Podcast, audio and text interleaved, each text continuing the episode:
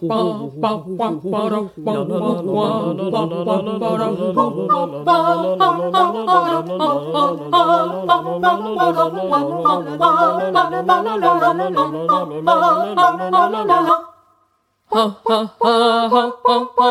everyone, and welcome to episode 7 of the Oocast. It's lovely to be back with you again. We are going to review The Haunting of Villa Diodati. I realized I didn't know how to pronounce that word as I was saying the sentence. Was that right? I think so. It- It's close enough. I've said it differently every time I've said it this week. So we Yeah. y- used to have a lodger whose name was Diodato Datobetti. And he always used to tell us that his first name, Diodato, meant God's gift. So I think that's quite interesting, isn't it? Diodato, That's right. But this is Diodati. which so- would mean God's gifts. I don't know. Would it E denote a plural in Italian? maybe it means uh, punishment. I don't know. Oh. Dominus, Domine, Dominum, Domini, Domino, Domino. Dominoris. No, not that. Doranorum would be, Oh. yes, master. How to conjugate Latin with the Oodcast. It means master, so it was actually a Doctor Who word. One of the three that I know. Do you Um, think we've maybe started a little bit too highbrow? I really don't think we're capable of starting too highbrow. And later, a heartfelt haiku. I, I don't think anyone's expecting us to sustain this level. Don't worry. Good point. I mean, sustain the level of not even introducing ourselves yet. Uh, my name is Chris Mead, and with me this week is my wonderful wife, Laura Mead, Hello, I'm his wonderful wife. and my wonderful friend, Christopher Foston, nay Alpha. Yes, I married out of the Alpha family. Yes. Just thinking, that's that his Took me a maiden name. Hello. Yes, that's me. I am not his wonderful wife. He was born Alpha, but then he married. Um, great. Well, we're here. We're getting to the final straight a little bit, aren't we? This is the, the- last standalone the story. vinegar strokes of the season. we are going to review this wonderful episode directed by Emma Sullivan, written by Maxine Alderton, another all female creative team. I think even the script editor was a woman. I think they're really. Uh, I mean, this is this the third one this season? I think so.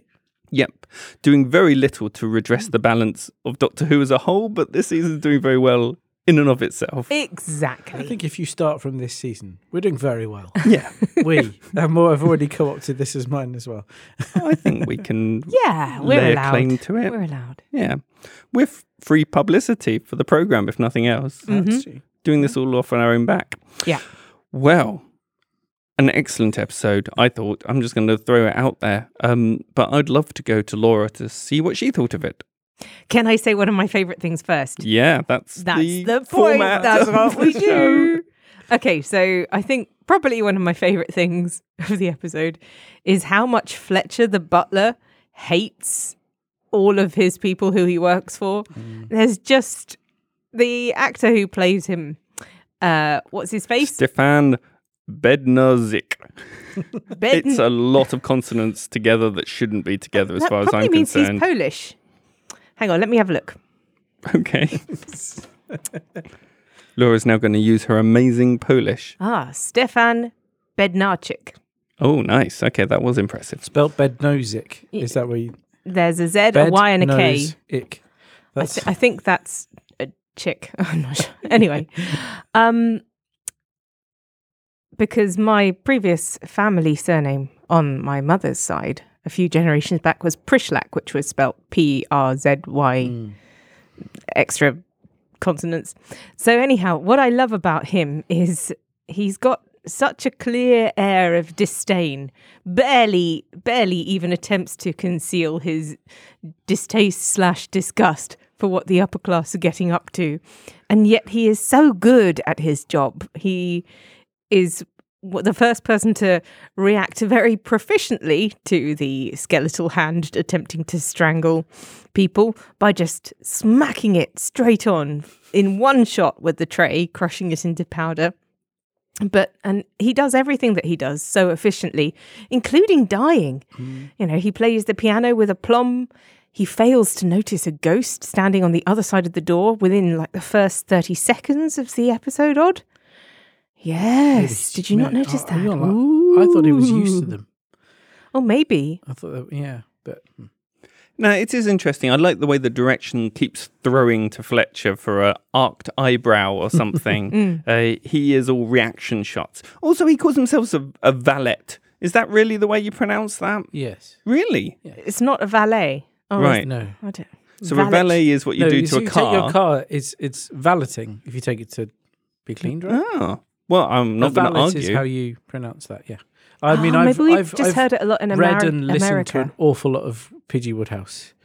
This Uh-huh. is my vast level of research. No, that's good. But, yeah. That's good. We're keeping it at a level there. I mean, you think it's that. They said it that way in the program. And if it was wrong in the program, I'm sure someone on the cast and crew would have said, Isn't it valet?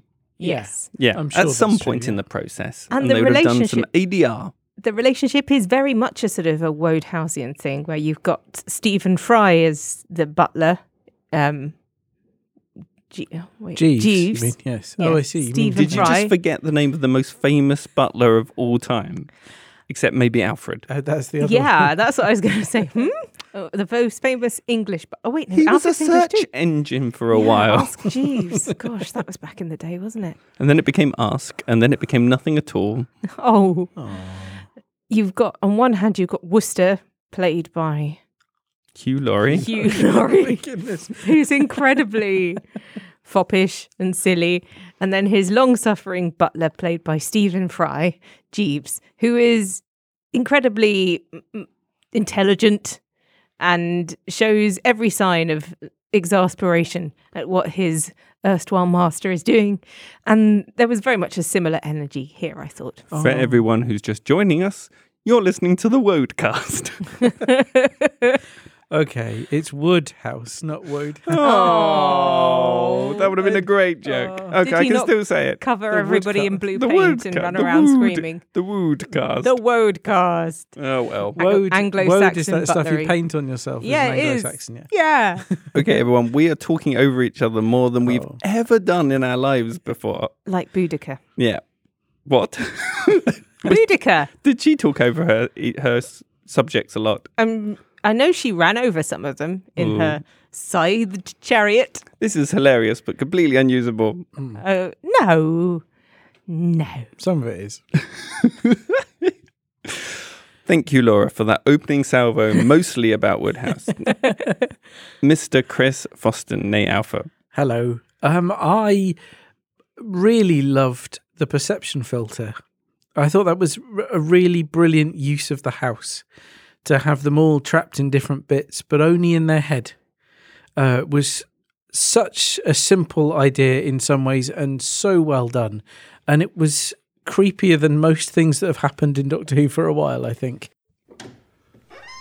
Right, if you'd like to squeeze in, ladies and gentlemen, I'll tell you all about this room. It looks exactly the same as the last one. Appearances can be deceiving, madam. The last room was the bedchamber of Mary Shelley, nay Wollstonecraft. This was the bedchamber of Dr. John Polidori. Why did he also have a portrait of Percy by Shelley by his bed? They were very great friends, very fond of each other. What's your game? This is clearly the same room. No, it isn't. There's a terrible scorch mark in exactly the same place in both rooms. The servants weren't very good at lighting fires, sir. You'll see that in every one of the rooms I guide you through today. And what's behind that door? Oh, that's Lord Byron's room, sir. We'll go through that way in just a moment. I'll go through now, thanks, chum. I want to check you're not ripping us off. Ah, nice to see you again, sir. What? But he went through that door Yes, and then came in through the door we'd already come through. yes, I, I saw that. Well, what's going on? Oh, all right. Not that you'll understand, but what you're seeing is a perception filter. What does that mean? It means you're seeing what I want you to see rather than where you really are. And where are we? The gift shop. Oh, look, Henry, snow globes. This is outrageous. I demand to speak to the manager. Fine by me. Code 4. What is that? Can I help you? Yes. How much is this snow globe? the the idea that all of them could be being controlled at once is was wonderful and really um, chilling to me. And a great I solution Yes, that when you're sleepwalking, then you can't see the perception filter, so you'll just walk through the door. yes, Yeah, that was just really clever and lovely as well. yes. Because until that point, you sort of suspect uh, Polidori, don't you? Mm. It's sort of he's acting the Mm. weirdest of all of them, and he's the one breaking through. But then, yeah, as a solution, that's a really clever way of revealing it. Yeah, Yeah. yeah, I really love that too. I think all the sci-fi elements of this episode were were great. The idea that there was this malevolent alien intelligence that had essentially bunkered down in the house and was using all of this alien technology in order to keep people away from its host Mm. was just a very nice solution. It was an elegant solution, and when we found it out, everything beforehand made sense. The rea- reanimated body parts, the shifting of the house, the fact that essentially Shelley was cloaked, I guess, and therefore seemed to be a ghost because no one could see him. I actually thought that first vase smashing against the wall was it wasn't like a glow a ghostly wobble. It, it went with such fury against the wall. It was really quite scary. Mm. In fact, a lot of this episode lent in to the gothic horror, which is appropriate. Yes. Yes, the Castle of Otranto. Um, I I agree. I thought that I th- I thought that it answered some questions and obviously left quite a few others dangling, Like the ghosts. like the ghosts. Is that ever going to be answered? Which was very creepy. That point where Graham comes face to face with them, and just and then all the candles blow out, Yes. and they just stand there staring at him. Oh! but they did give him a sandwich. They did give him a sandwich, which I loved. I don't think I've really seen people on Doctor Who eating my, ever. So my biggest question up to then was did Graham get to go for his wee? But I imagine when he saw the ghosts, in- maybe inadvertent. Maybe he did, yeah. inadvertent. Was the sandwich also a ghost? Was it a sandwich that had died too early? Oh, Maybe it had been laid out and then had slowly gone mouldy, and then that was the ghost sandwich. Um, he seemed to enjoy it. It all looked quite crispy and fresh and delicious, like a Um, sort of. But sometimes ghosts revert to what they look like in life. Uh, and you know you'd enjoy that sandwich in a perception filter. these Yeah. are not ordinary sandwiches. These are Oh. ghost sandwiches. There's a sketch we should have done. So yeah, there were lots of questions that were left unanswered this week. So I, I when you said that just now, the idea of a malevolent alien intelligence choosing to bunker down hmm. and hide away from ostensibly the last of its kind, and then make every effort to conceal and hide itself from being retaken. Cyberium hiding from a Cyberman. That's definitely got to be one of the reasons why I did not have a clue what the doctor was doing for most of the episode and found myself quite regularly going, Why, why has she hmm. done that? What's happening? You know, there's got to be something in that AI with an end game, or at least I really hope there is. Otherwise, the doctor's suddenly just become uh, a Wazak. What do you mean? Well, with that warning hanging over her head like a sword of Damocles, you know, that Jack has burned through hundreds of ships to come back and pop through time to tell her, do not give this creature what it wants. And she knows that millions of people are going to die as a result, and she still proceeds with that course of action. But it's a dilemma, isn't it? Because if she hmm. doesn't, then Shelley dies and history changes. But future later history. on, later on, when she contains the Cyberium and the Cyber man, Ashad, decides to pull his ship towards him, is that really all that she can think of to do? Is to release it? I mean, she's never negotiated with terrorists before. Um, mm, I don't think that's true. um, I think the the Cyberium thing reminds me a, lot of Remembrance of the Daleks, um, because you know I, I, I got the impre- the feeling that Ashad um, was sort of renegade, which is why the Cyberium was hiding itself from her, uh, from him. And you know, it, he, he wasn't supposed to be able to access the Cyberium. This race is dying. He shouldn't be able to bring it back. Wasn't there actually an inference that someone had stolen the Cyberium and sent it back in time in order to frustrate the Cybermen? I don't think the Cyberium was Hmm. running itself. Yeah, but who did But it that? was- We don't know yet. Mm, that's true. I mean, Probably the master. I assumed Oh. that Cyberium had sort of set up the protection around it. It had, but Yeah. uh, there was a there's an inference in the episode that someone else stole it from its rightful place in time and sent it back. But Shelley says that he's not really in control of what's happening. But I do, I feel Hmm. like we should go down that a little bit because Ashad was by far and away the most frightening Cyberman that they've set up so far. That sort of half rotted, dangling bits of scraps of cloth. He was like half Cyberman, half zombie.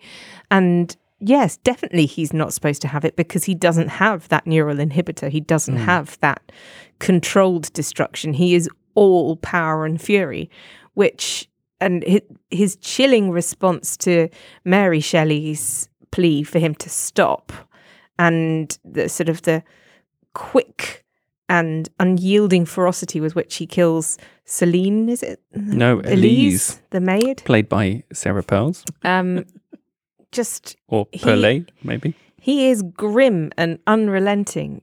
Good morning, team. Good morning, Chris Chibnall. Good morning, Chris Chibnall. Okay, question for you all. What is the best thing I've ever written? Well, Um, it's probably brought. I'll stop you there because the answer is insultingly obvious Cyberwoman. I was just a little sick in my mouth. Yes, Cyberwoman, my incredible episode in season one of Torchwood that many critics called the epitome of everything that is right with Torchwood and society in general. I don't think that was quite the exact quote, Chris Chibnall. Well, right, wrong, what's the difference really? The point is, in that episode, I, Chris Chibnall, wrote about a woman who was partway through cyber conversion. But what, you ask, was my stroke of genius? You made the woman really hot. I made the woman really hot. And with my trademark skill and subtlety, I wrote that she was converted naughty bits first. So, essentially, she was wearing a revealing metal bikini. And do you know why? Why, Chris Chibnall? Because I know what geeks and nerds like. And what they like is Princess Leia, who was also famously in a metal bikini. No one caught what I was doing because of the aforementioned subtlety, but there you have it. My writing process laid bare. and we're going to do it again. Yes, but with a twist. what twist? It's going to be a hot man partway through conversion this time. With metal speedos and upgraded abs. People will love it. I'm now 100% on board with this plan. I love it too, of course, but can I suggest one thing, Chris Chibnall? Love, love the idea of it being partway through the conversion process, but how about they haven't removed his feelings yet? Hmm. So then you have a Cyberman we haven't seen before. One that can get angry. So, no cyber jockstrap, you're saying? No, but just a hideous dead face peering through a broken faceplate. Well, maybe. I I mean, that does seem scary uh, now that you mention it.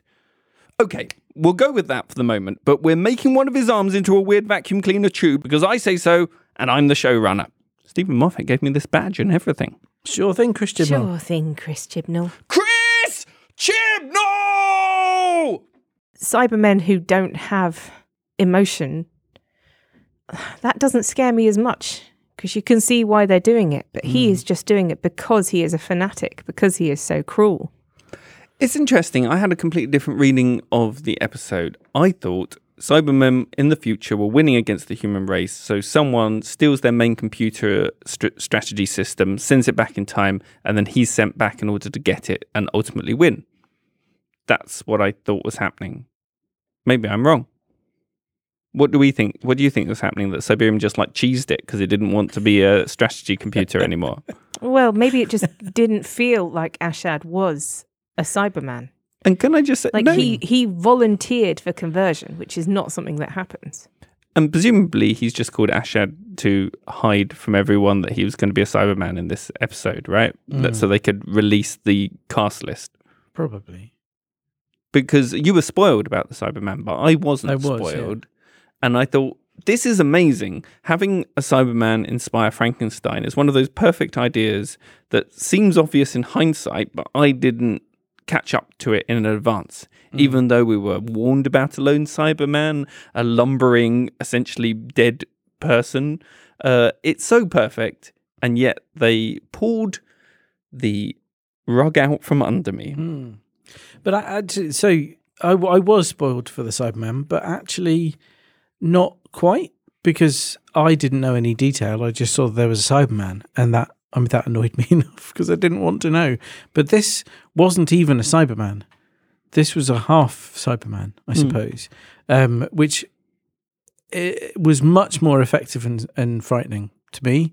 That's that's a, much more interesting take on um, Cybermen as a whole to have a kind of a, a, a resurgent leader that isn't entirely cyber because he will know what he's doing m- from more than just logic, which is quite frightening. It's sort of okay, so he's actually it's not dispassionate logic. This is I am considering how this is going to, you know, what this will feel like.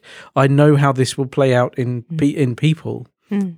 but we'll do this anyway. Not just we have this goal, this is in the way, let's move it. I thought it was really interesting the fake out at the end because you have Mary Shelley doing this impassioned speech to reach the human side of this Cyberman. And we've all seen that scene before mm. where we reach down inside the cold, merciless machine and find the last spark of humanity and that saves the day. But what she finds down there is a human who's a fanatic, who's a psychotic. Mm. So if it was any other human, that might have worked. But because mm. he kind of gave up his own offspring to become Cybermen themselves, he's not bothered. Didn't not even bothered. give them up. He mm-hmm. killed them himself Oh yeah, slit their when they throats. resisted. Yeah. What? So grim. So yeah, so you're right. He's still human, but he's the worst The of worst us. The worst of Yeah. humanity. yeah.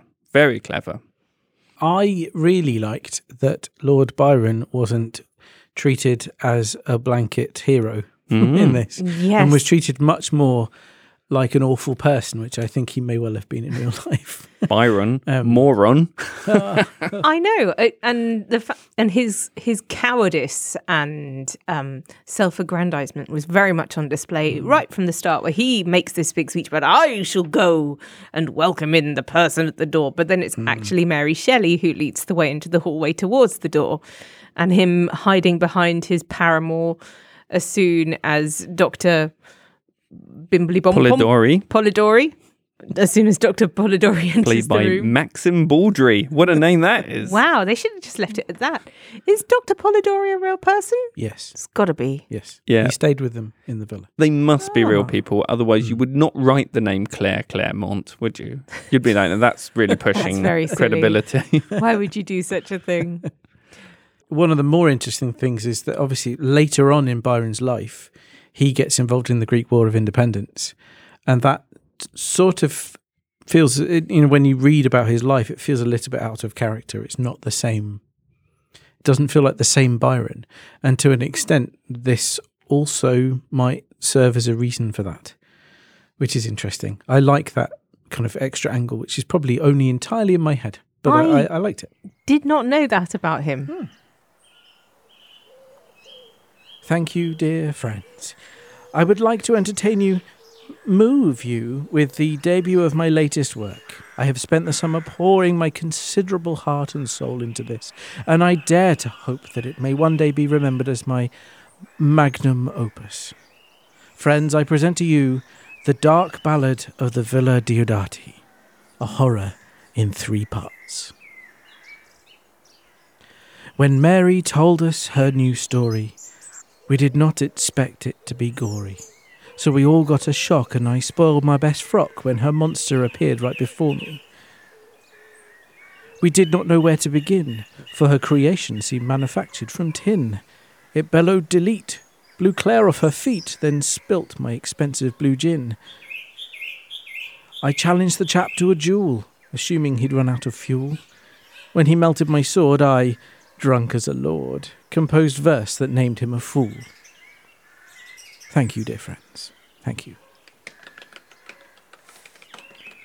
Oh. There's a lovely theory about theatre and or any kind of writing, I guess, that if you leave space in your story, then you leave space for the audience's intellect to rush into those bits that you've left slightly murky and be hmm. really clever, like you do. I think if you over explain things, you don't leave that space for the audience to make it their own, which Yeah. I think is lovely.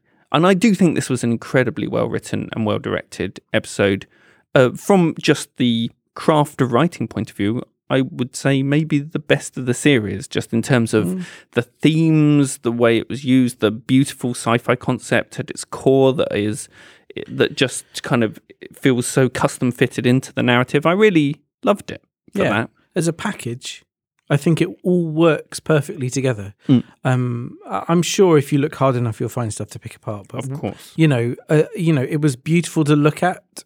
It was well performed. It was really, I think, well put together, script wise, um, and and the music works perfectly this time as well.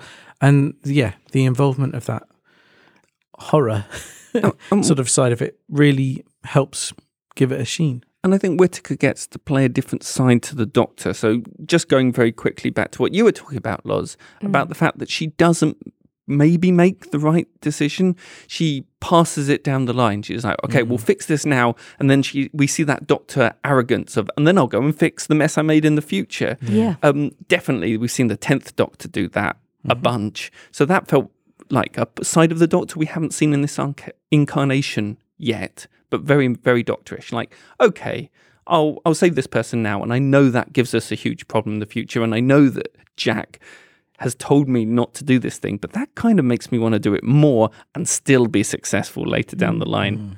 Um, hubris personified there for the Doctor. Very much so, and and she has that speech which is completely along those lines with where she's spoken with great passion and fervor in the past about oh we've got a very flat management structure. Everything i do i do with the help of mm. my friends. And seeing gallifrey burn has changed her. She no longer has that luxury of thinking that she can escape from the consequences of her actions and it completely changes her attitude to teamwork.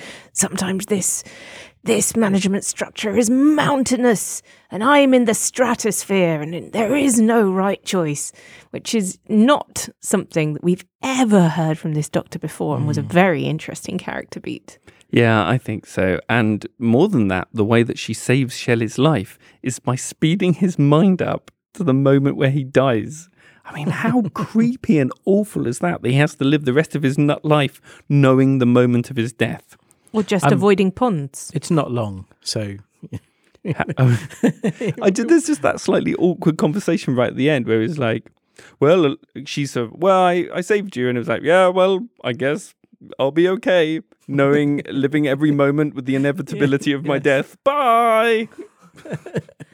Great. Well, we seem to have really liked that episode, and the finale looks like an absolute cracker. And this is uh, in the way that I think the Utopia was almost a stealth prequel to the two part finale in that season. This feels like it is exactly the same, and we're in for many spills and thrills A in the weeks to come. A sneakquel. yes a Like a prequel. prequel, Oh, yeah. sneakquel. Or sneaky prequel. Sneakquel. Even better. Uh, but before we go on to our next section, it's time for just 17 syllables of Doctor Who narrative. Pure poetic delight. Hmm. well, let's not promise too much. You always say this before. Always deliver. The Haunting of Villa Diodati. Cellar based poet finds clever metal dollop. Lone Tin Man inspires. Did you say dollop? I did. Oh, very nice. Every poem could be improved by the addition of the word dollop. Now I want pancakes. She walks as lonely as the dollop. yeah, perfect. Now we come to the other exciting feature introduced this season. What's making us feel good? Can we tell you what's making us feel good this week? I'm going to go over to Laura first of all to see what's making her feel good. So, what's making me feel good at the moment is a quite amusing and silly TV series about time travel and Good. sci fi that is not Doctor Who. No. Yes, that's correct. It's called Future Man. and it's about a janitor who completes a video game and then finds that he has secretly completed a mission sent back through time to find the possible savior of the human race. Yes, it is the plot of The Last Starfighter, but that is acknowledged within the program. Yes.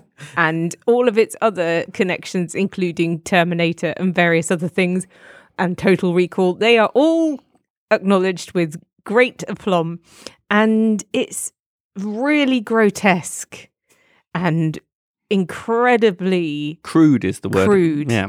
crude, yes, and very enjoyable. It's so funny. So yeah, it stars um, the bloke what played Peter in the Hunger Games. I'm afraid I haven't written that down in my cast list. Oh, Um, Josh Hutcherson. Josh, I've reached that out of the no, air. I, Is that I it? think I don't know. I think he was in the nineties. Okay. Let me just look him up. Um, yes, Josh Hutcherson. Yes. Well done. You're so clever. But the supporting cast is hysterical. So I do advise if you want to be slightly squicked out, but also have a good old laugh, go and watch Future Man. So, my good thing this time is a film um, that I introduced our small person to called um, Farmageddon. It's the second Shaun the Sheep movie. And um, I've been a fan of Aardman for a very long time since Wallace and Gromit started, I think, if not slightly before that with Creature Comforts. Um, but this is sort of a, slightly new level for me. This this was consistently funny. It's a film about um, an alien that crash lands near Shaun the Sheep's farm and um, finds its way to the farm. And essentially, the plot is Shaun has to try and get this alien back to its own planet before the secret agents who are chasing it captures them. That's but there are loads and loads of sci-fi references within the first two minutes. There's a supermarket called Milliways, and there's a garage called HG Wheels. Oh, Um, and there are specific Doctor Who references that made me very, very happy. That I think they try and um, Shaun dresses up as a Dalek using baskets and colanders and plungers and stuff in order to get into the Farmageddon theme park that the farmers made. And when they get in there, there's a Portaloo, a blue Portaloo, and the fourth Doctor walks out, sees Shaun, screams, goes back in the loo. I love it. So you know, small things like that make me very happy. And this film, genuinely, it's probably it's about an hour and twenty, I think, long. It's not long, but it's great. It's really good fun. Um, yes, and good sci-fi geek um, stuff to satisfy people. Did the Fourth Doctor die as a result of the Daleks then? No, No, he fell off something. Yeah. Oh yeah, he fell off a, a big old Aerial Pylon. thing. Telescope. thing. Yeah. Telescope. Yeah, it's a radio telescope. Um, so my thing is a Twitter account. Uh, Andrew Ellard, who is the script editor, or was the script editor of Red Dwarf, and his handle is at Ellardent. E L L A R D E N T. And what he does every week with Doctor Who is something called Tweet Notes, where he breaks down the story with the eye of a scriptwriter. And he is a really exceptional scriptwriter. These long threads that he does every week are so wonderful and so full of this incredible um, intellect and and a sense of story that I am I'm in awe of his sense of story. It's so brilliant. Um, I really, really try not to read the thread for any week before we come in to do our review because I find that I just want to say all of his points if I do. so I sort of keep it as a treat for afterwards. Um, it's incredible. If you go on his uh, Twitter account, you will see that all of the tweet notes he's ever done are um, available on his Medium page. So go and have a look, read through your favorite Doctor Who episodes. It's brilliant. It's really great. And even when he's critical, he looks for the positives, which is something that I think we all aspire to. So there we go. Ellardent. I'd second that. Mm, I read that. they're amazing. Nice. Can we tell you what's making us feel good? This week. So thank you so much. We are going to do just one more episode uh, where we're going to cover both of the final episodes, but it will be a bumper episode, I hope, with a lot of content and a lot of laughs and tears. Just quickly before we go, this finale is promising things are going to change like properly change? Do we really think things are probably going to change? Oh, I never know. I hope it's for the better. I don't know. Well, fingers crossed, I guess. I yeah, I don't know. who who knows with this? This is the kind of Incisive Insightful. commentary. I, I saw the I saw the stuff about the fugitive the fugitive of the Judoon, and I thought, yeah, whatever, and that blew my mind slightly. So yeah. you know, I don't want to be anything other than cynical about this because I won't be surprised. I I'm still think maybe the Doctor's not really a Time Lord, and it, she is the time child of time, and there's all sorts of weird shenanigans going to happen. So yes, maybe yes, that would be a big change. The Doctor's not, a time actually lord. a Time Lord. Okay, everyone. Uh, see you next time to discuss all of that.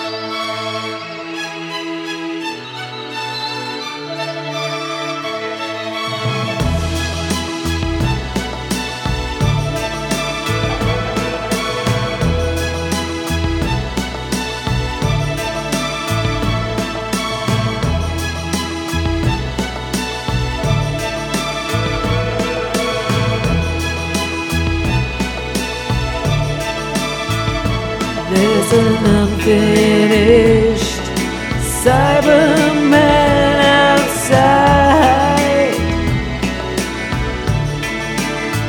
On a quest through time looking for Percy Bysshe He hovers above the lake looking like a pale ghost rising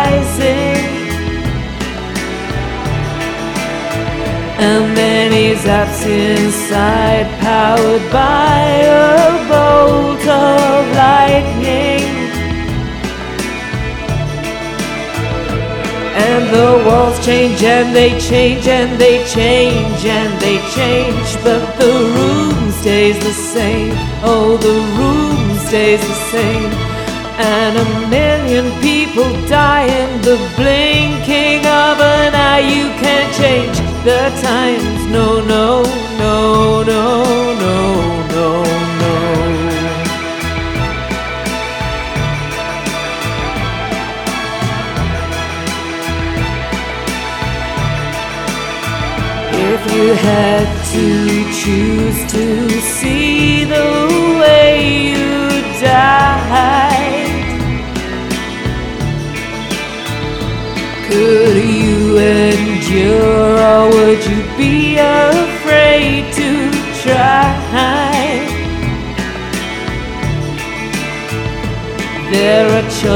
to make, and the path is still unclear now. On a mountain top up in the stratosphere now. And the walls change and they change and they change and they change, but the room stays the same. Oh, the room stays the same. And a million people die in the blinking of an eye. You can't change the times. No, no, no, no, no, no, no.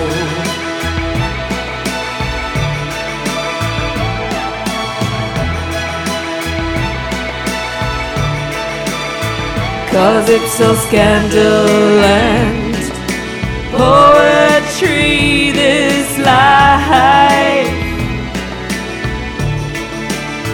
Trying to keep all safe, trying to keep your friends alive. Dance around the past, dance around the loss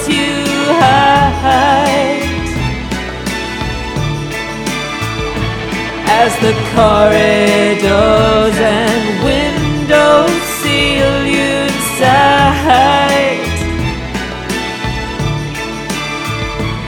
And the walls change and they change and they change and they change, but the room stays the same. Oh, the room stays the same. And a million people die in the blinking the times. No, no, no, no, no, no, no.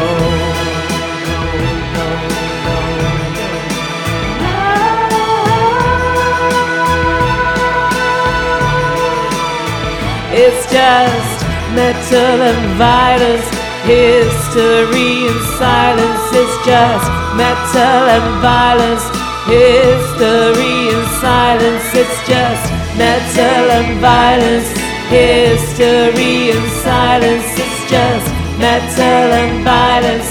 History and silence. Thousand ways looking like.